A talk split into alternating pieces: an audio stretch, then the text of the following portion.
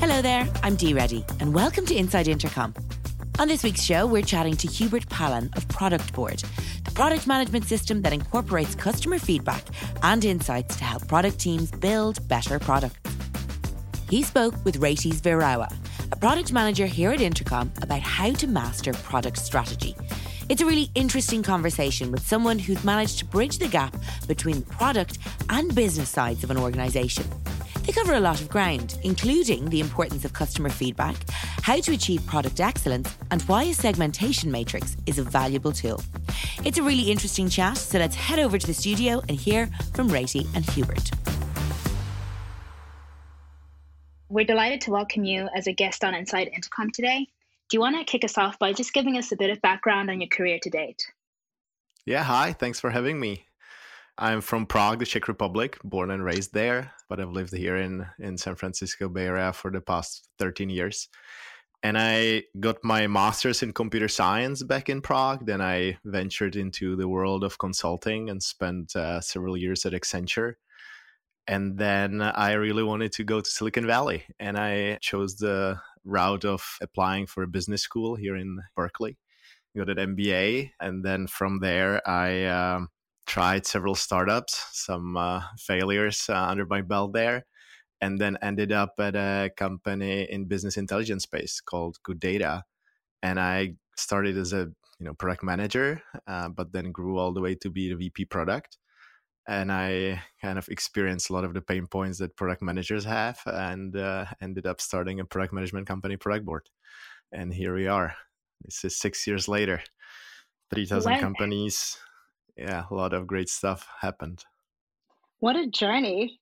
I'm curious. Um, you mentioned that you had a degree in computer science, and then now you've moved on into this world in product. What was that shift for you? Why did you make that shift from software development um, to product management in the product world?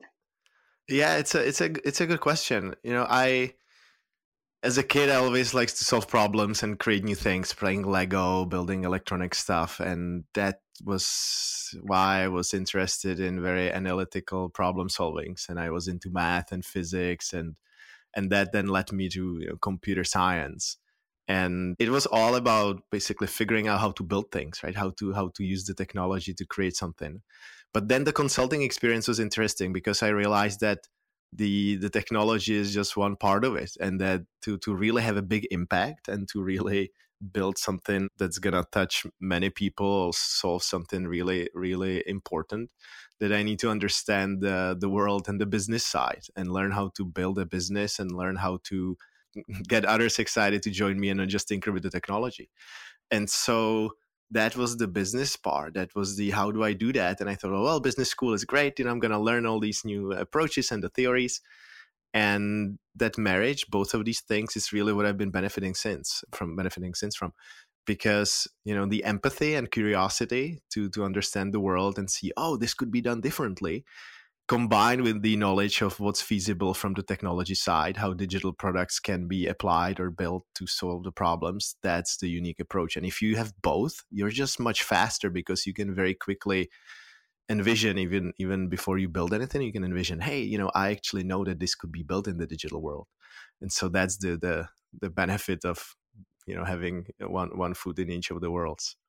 Yeah. And i'm i'm thinking here with that mix of having, as you're mentioning, this mix of understanding the technology and the, the software side of things and the business with product, this range of experience, I'm imagining, really informed your decision to found Product Board. Could you tell us a bit more about how this came about and where this aha moment came in between all of this?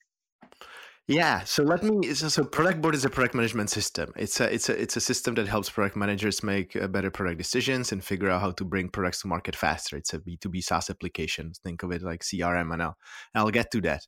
And the you know, as I mentioned, I I was I was a PM at a fast growing San Francisco startup, right, and grew to BVP product. So I kind of seen the the the pain points and the struggles of being an individual PM, and then also being a being head of department responsible for managing multiple teams.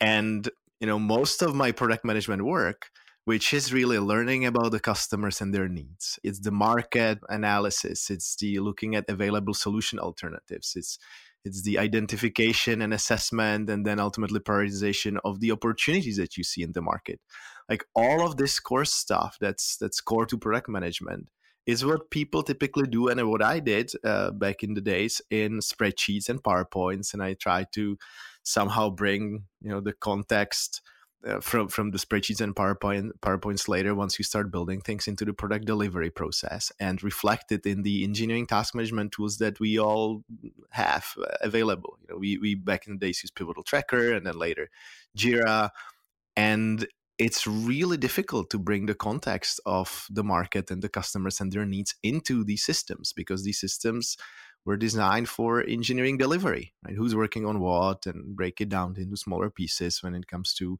building things. But the kind of the big eureka moment, the realization on my side happened when, you know, if you if you look at product management, it's about customers and their needs on one side, and then the products and services that you offer uh, to them on the other.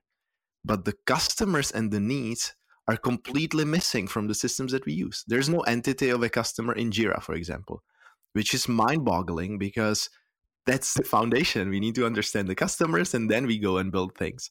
Somehow these entities were not uh, not available in, in the systems that we're using.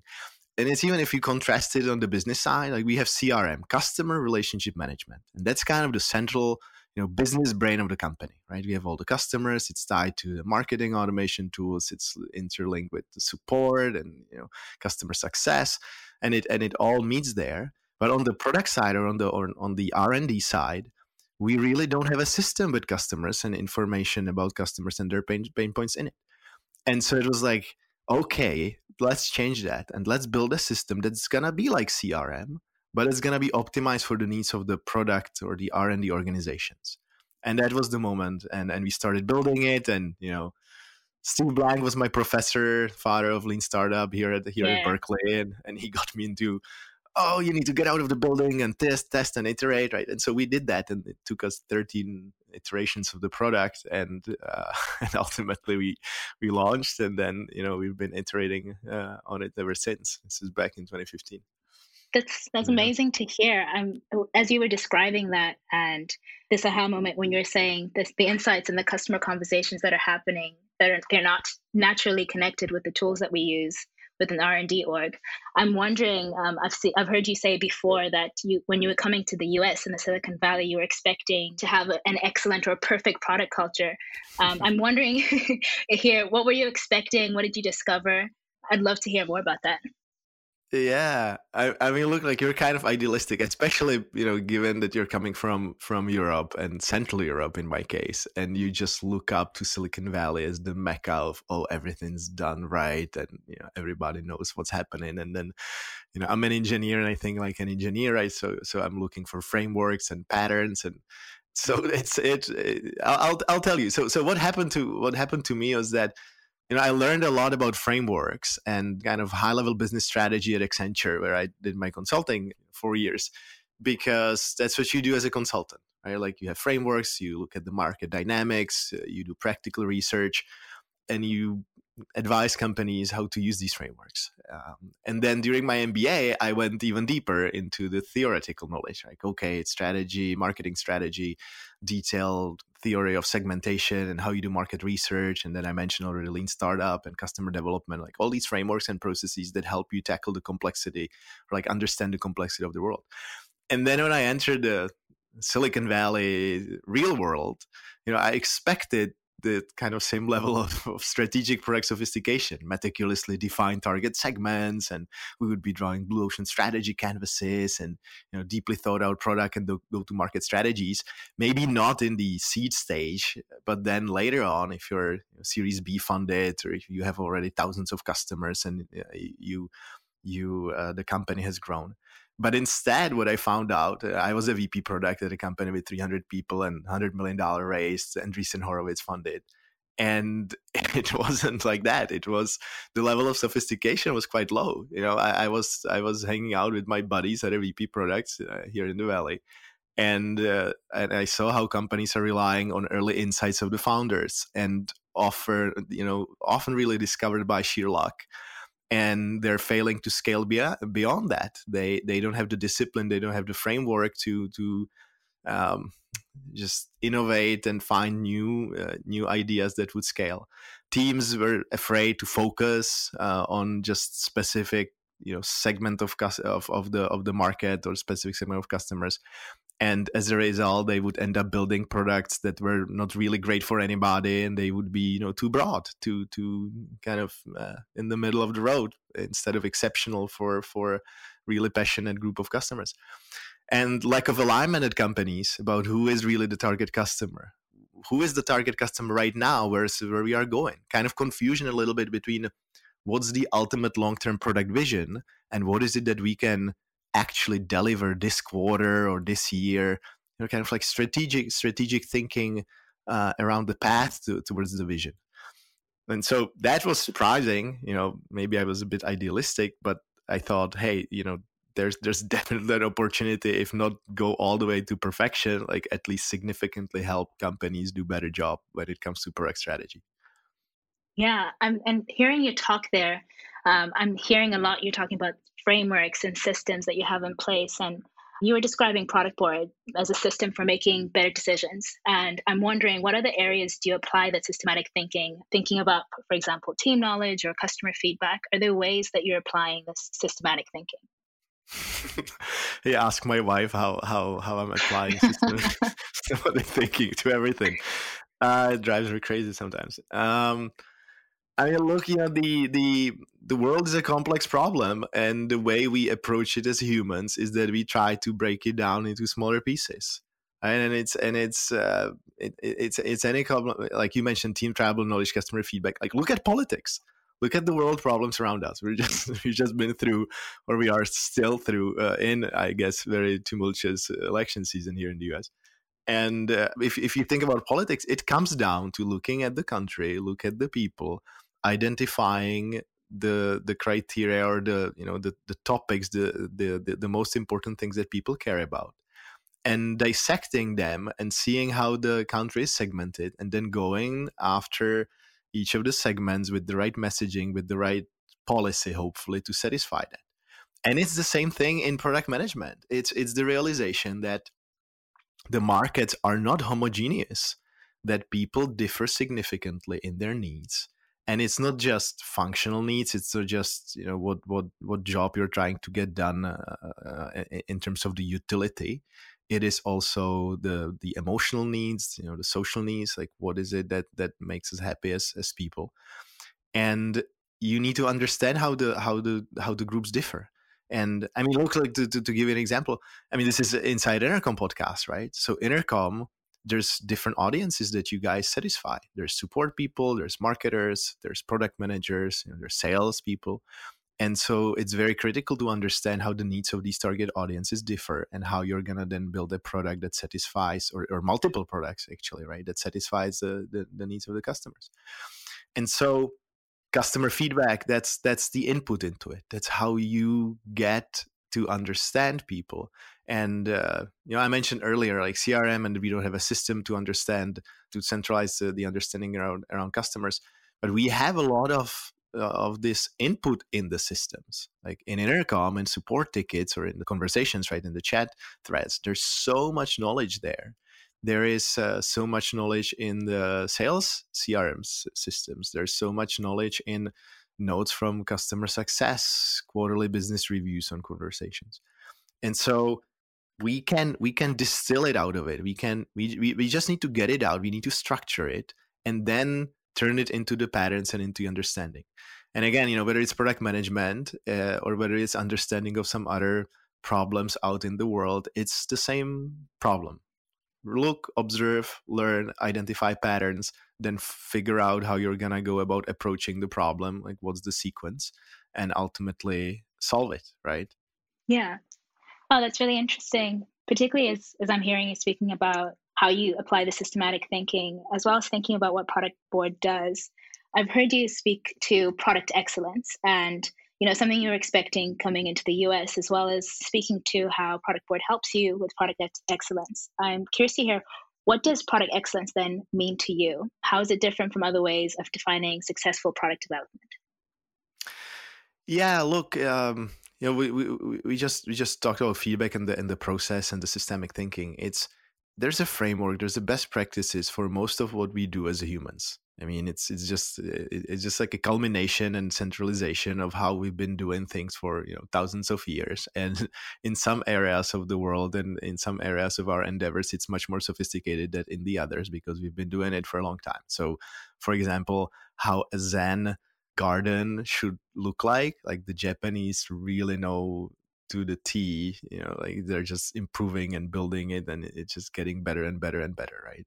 When it comes to architecture, we've been building houses for hundreds of years and there's a lot of understanding of usability and how the house uh, should be defined. And my point is that the these frameworks and best practices it's the same thing in the business processes it's if you look at sales if you look at the sales process there is an understanding of how that best practice sales process should look like? What are the stages? How do you define leads and contacts and opportunities?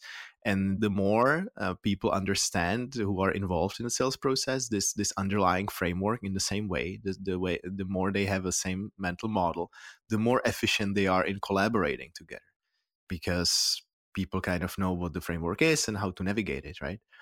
And the interesting thing is that when it comes to engineering, for example, we have agile methodology. It's not that it's not that old. It's um, or like you know, it's it's 2001. Agile Manifesto was written, but now everybody kind of gets it. They're like you know, hopefully most people in the digital world get it. But that that framework and that rigorous process is really about the delivery part of product management. It is about how do you go and how do you tr- translate the backlog into uh, actual existing product that you're going to deliver to the customers? And there is iteration obviously there is you know tests with customers and so on. But the strategy piece the understanding of the market the segmentation you know everything that i talked about it's really not part of it. And so i kind of thought like hey we should we should have a framework and a process for product management that would be the set of best practices that would help product teams navigate and kind of you know go through checklists like are we doing are we are we following the process and do we have do we have all the right pieces in place? And so what we did is that we looked at how the best companies operate and we distilled it into kind of three main pillars and we we put it under an umbrella of product excellence okay if, if you want to be really excellent if you really want to pursue the the craft and if you want to master product management how would it look like and it boiled down to three key areas product vision, product strategy, and product execution. And the, the vision, the product vision, I mentioned it already. It's, it's okay. Uh, how does my product look like in in a long term? What is it that it's to solve in the world? How the world's to look like with my product in it?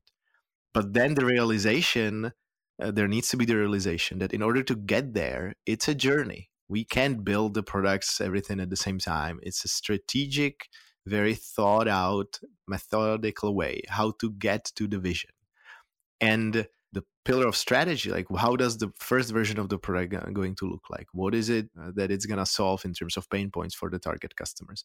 And then how uh, how do i go from there? It's the second key piece right? Vision strategy and then execution. Execution is make sure that everybody's on the same page. Everybody shares the mental model. Everybody understands who are the target customers what pain points they have. And then the strategy informs it's kind of like a filter what is it that's going to hit the execution pipeline and so to give you some examples amazon started with books and then went and okay now let's sell dvds and now it's an everything store it wasn't let's try to build e-commerce solution for everybody uh, you know for everything from the beginning Tesla started with a Roadster and then built, uh, you know, sedan version model um, uh, Model S, and then from there now we are, you know, later later in mass market vehicle.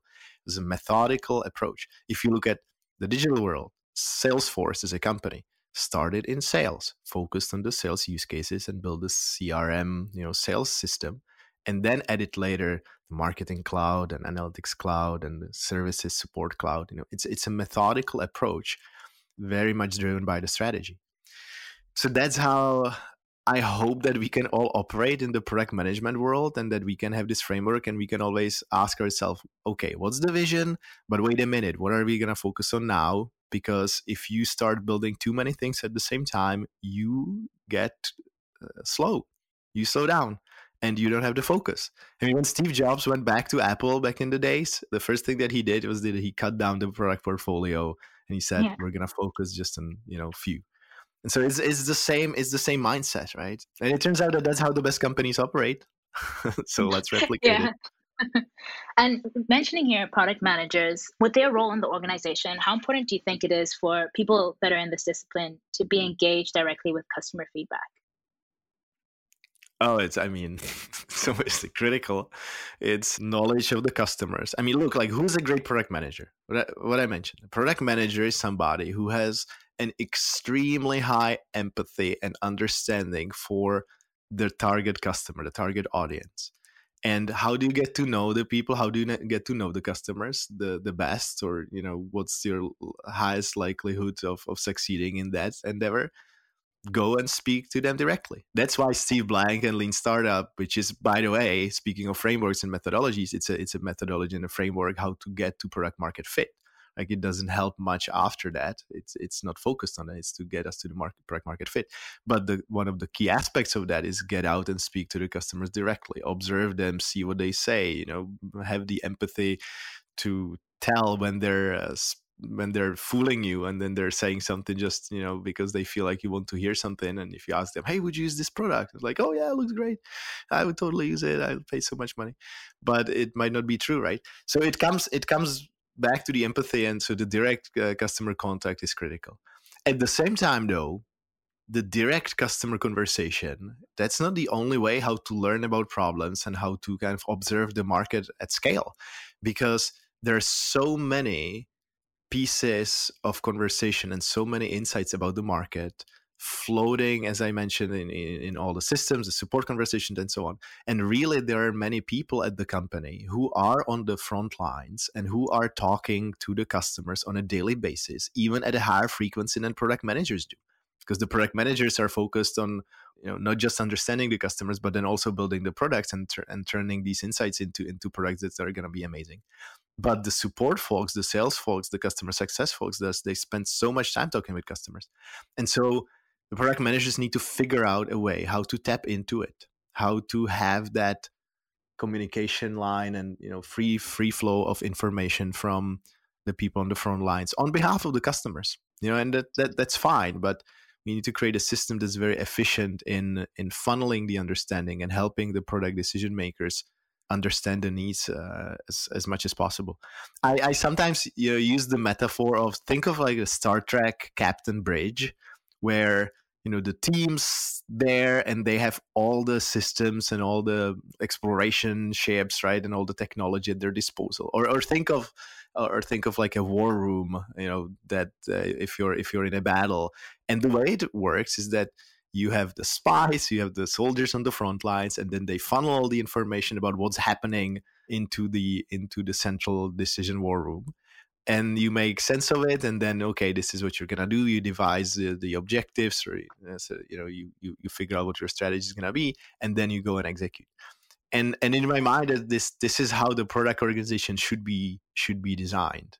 There should be the connection from everybody else at the company to the product teams and vice versa so that you operate in a highly functional non-obstructive manner uh, with free flow of information i know i took it a little farther than just product managers understanding customers but no this is great. it makes sense. this is great. It, it kind of puts into perspective in the entire company right? Because it's not just the product manager who's working on the entire product. I'd love to hear some examples on within Product Board what's helped to keep this connection. uh, I mean, we're using product board as a system, uh, but, but look, like that's not you know the tool. I mean, tools are important, right? Software is important, but at the end of the day, people need to know how to use them. People need to you know configure them properly, and the organization as a whole needs to buy into that way of thinking. And so the systems and the process, how product teams cooperate with engineering and with customer success and with sales it needs to be set up in a way where people understand the value and people understand that if they contribute to the product teams that the product teams will benefit. And they need to be motivated also not just by this intrinsic i'm going to contribute you know and help better products but luckily they are they're motivated typically because if the sales account executives, you know, channels feedback into the product team and then knows that product team will act on it and that the product will get better well it will be easier for that account executive to sell the product so there's like very strong incentives for these people to be part of the product management process. But we need to create an environment where this collaboration happens and the collaboration is like everybody wants to be part of it. So look so other than the uh, other than the systems what you can do is that you set up process where if there's a customer conversation happening other people can come and listen to. Whether it's a user research session that product management or design team is running or whether it is a sales call people can listen and, and be part of it or you know listen to the recordings. And uh, the value and the communication needs to be both ways. Product teams when they're listening when they're using tools they need to then tell the company what they did with it so, for example, I talked to a chief product officer at a public company. I, I can't name it; it's our customer. But what they do is that they present on the all hands regularly like what is it that they're hearing from sales and from customer success and from marketing i mean they use product board to to to show it and to kind of show directly the quotes but they open up the product kitchen. They open up what's happening and how it's how the company is acting how the product team is acting. And they talk not just about what is it that they're gonna build but they also talk about what is it that they decided to deprioritize and that you know maybe fits in the bucket of hey we know that there's this group of customers and that you know they are asking for something but we are going to get to it later and that's not the focus. And they mm. use they they use the opportunity to kind of reinforce the, the strategy and to reinforce the the shared understanding of what is it that people need and what you're focused on right now. So for example in our case you know people ask us all the time hey, can you build even more functionality for product delivery? And we would love to use product board for the engineering task management tools as well. And we would replace Jira. And that's great, but that's not our strategic focus. That's not what we want to be focused on. We want to focus on the needs of the core product management, you know, persona. And we want to partner with Jira and have engineers leverage Jira. And so that that's an example, but it's it's really the kind of the culture that is evaluated and appreciated. You know, the product team talks and gives recognition to people who contribute uh, the insights and kind of become part of it. Just before we continue with today's episode, I wanted to let you know about OffScript. It's a new series of candid conversations with Intercom leadership all about the extraordinary AI driven transformation we're currently experiencing. Episode 1 is on our YouTube channel right now. Here's a teaser of what you can expect. I don't want to come across as overly dramatic, but for every single tech company, this is an adapt or die moment. It's inevitable that all businesses are going to go AI first. It's just a matter of time. In this post AI world, new companies will rise, old companies will fall. Of course, some of these new companies will flame out, some old companies will pivot successfully too. I don't think any of us could see a world where this wasn't going to be one of the biggest changes in the customer service landscape ever. The world we care about is customer service, and it's so patently obvious that the old way will be quickly obsolete. We're racing hard to build a future which will result in better experiences and results for customers and businesses too. It's not just a product change, it's a mindset change. Let's make space to talk about all of this. We have so much we want to share.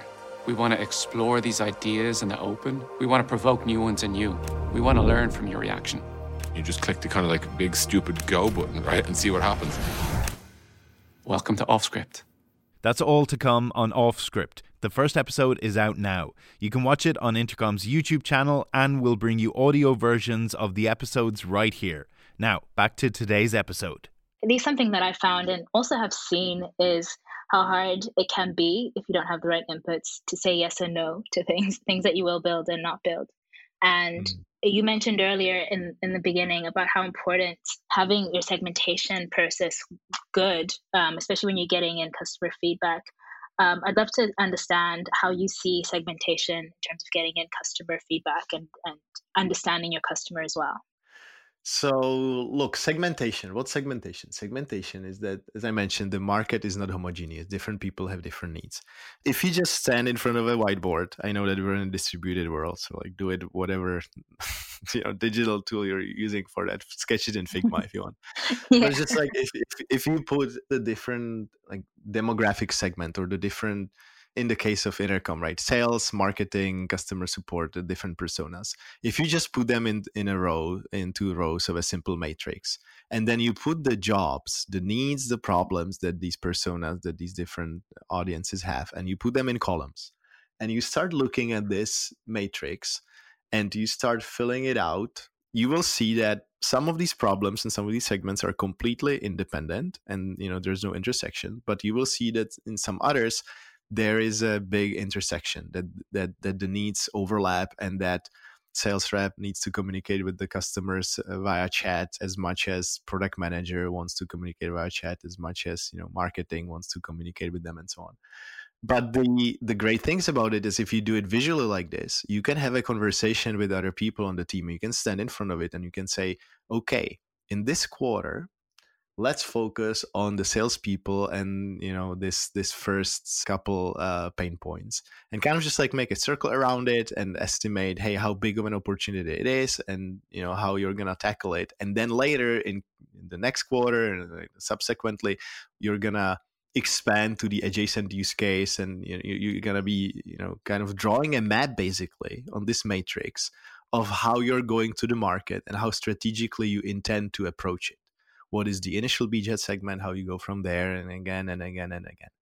And this it's it's it's super interesting to see i mean you know we, we've done this and i've seen customers kind of trying to go through this journey and it's interesting to see how much people differ in just like trying to get to fill out the the rows and the columns. Like what are the audiences what are the pain points?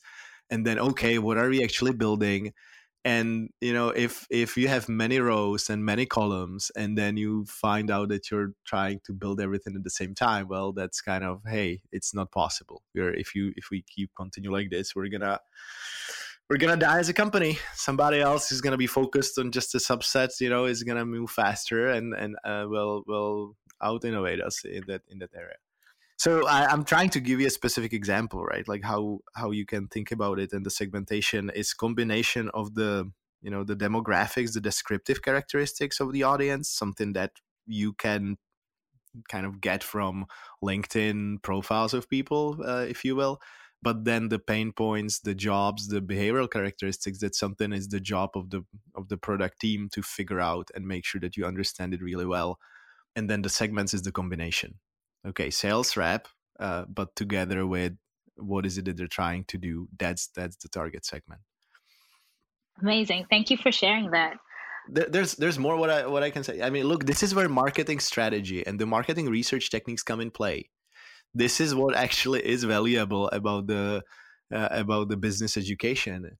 You know this is what companies have been doing for you know, 100 years Procter and Gamble or other fast-moving consumer companies, they've been doing user research, and they would go and they would survey people, and you would you would translate this qualitative research into quantitative understanding of the market. We've we've just done a big pricing refresh, and we've done a big you know pricing uh, study and pricing research. And we started with interviews, did qualitative interviews. Out of that, distilled the key dimensions, the key kind of repeating criteria, and then we went and we we ran a big a survey of hundreds of prospects and customers and then went and analyzed it and looked for clusters and did k-means clustering and you know like did very sophisticated market segmentation. And this is something that we should be doing even if you're a small startup maybe you're not doing it obviously in a sophisticated way. But that framework the thinking and the understanding that you're not gonna be the next uh, you know conversational marketing tool for everybody day one that there is a way how to get there that is critical. And then the conversation about what is the day one what is the day two what is the day three in terms of the segments that you're going to be satisfying in their needs that it's just like such a critical part of product strategy. And and this you know if you, if you can do something like do that with your team. And one other thing so, so, so i know i've been talking about you ask about product management and you know how you get but be practical. What you ask me how what we've done at, at Productboard. I know that there's there's many many people out there who are saying yeah but my, my boss is not thinking that way. You know i'm just the individual product manager and I understand it. Like you know that that's what I that's what I mentioned that it's very hard to get everybody on the same page and kind of get everybody bought into this mindset. But what everybody can do is just to take a crack at it. So you can sit down as an individual product manager and you can try to fill out this matrix. You can you can try to write one pager on what you think that the product strategy is and how the market looks like, and then you can go to your boss and say, "Hey, you know i've been i've been trying to understand the market and uh, this is what i came with. Do you see it the same way? And it's incredible what what kind of conversation can spark.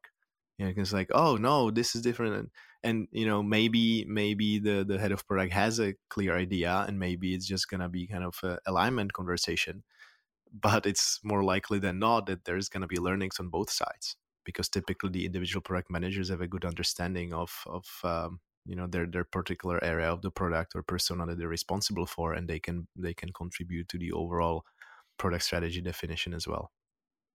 I love that tip because it really puts people to give them the ability to be proactive about contributing to that strategy or even driving it forward. I know myself having been in that position before it's nice to have something to bring to the table and spark that discussion. So I think that's a good yeah. piece of advice. Yeah. One thing that we typically like to ask guests on Inside Intercom is whether there's an individual from from your discipline or even just in your you know your experience in your profession who inspires you and what do you aspire to be um, yeah, look, I this is kind of the question where people's like, who am I gonna say so that I'm different? I know, right? Jobs and you know, um, I mean, I watched every video with Steve Jobs I could find. I know right? who hasn't. Many, who in product has yeah. not. yeah, but look, I uh, I'm I'm gonna give you a broader answer. Like I, you know, I uh, obviously studied the work of all the founders and all the people that discovered early early on some new market opportunity, and obviously especially in our domain, right? So so B two B SaaS, and I mean, Des Traynor on your team included, right?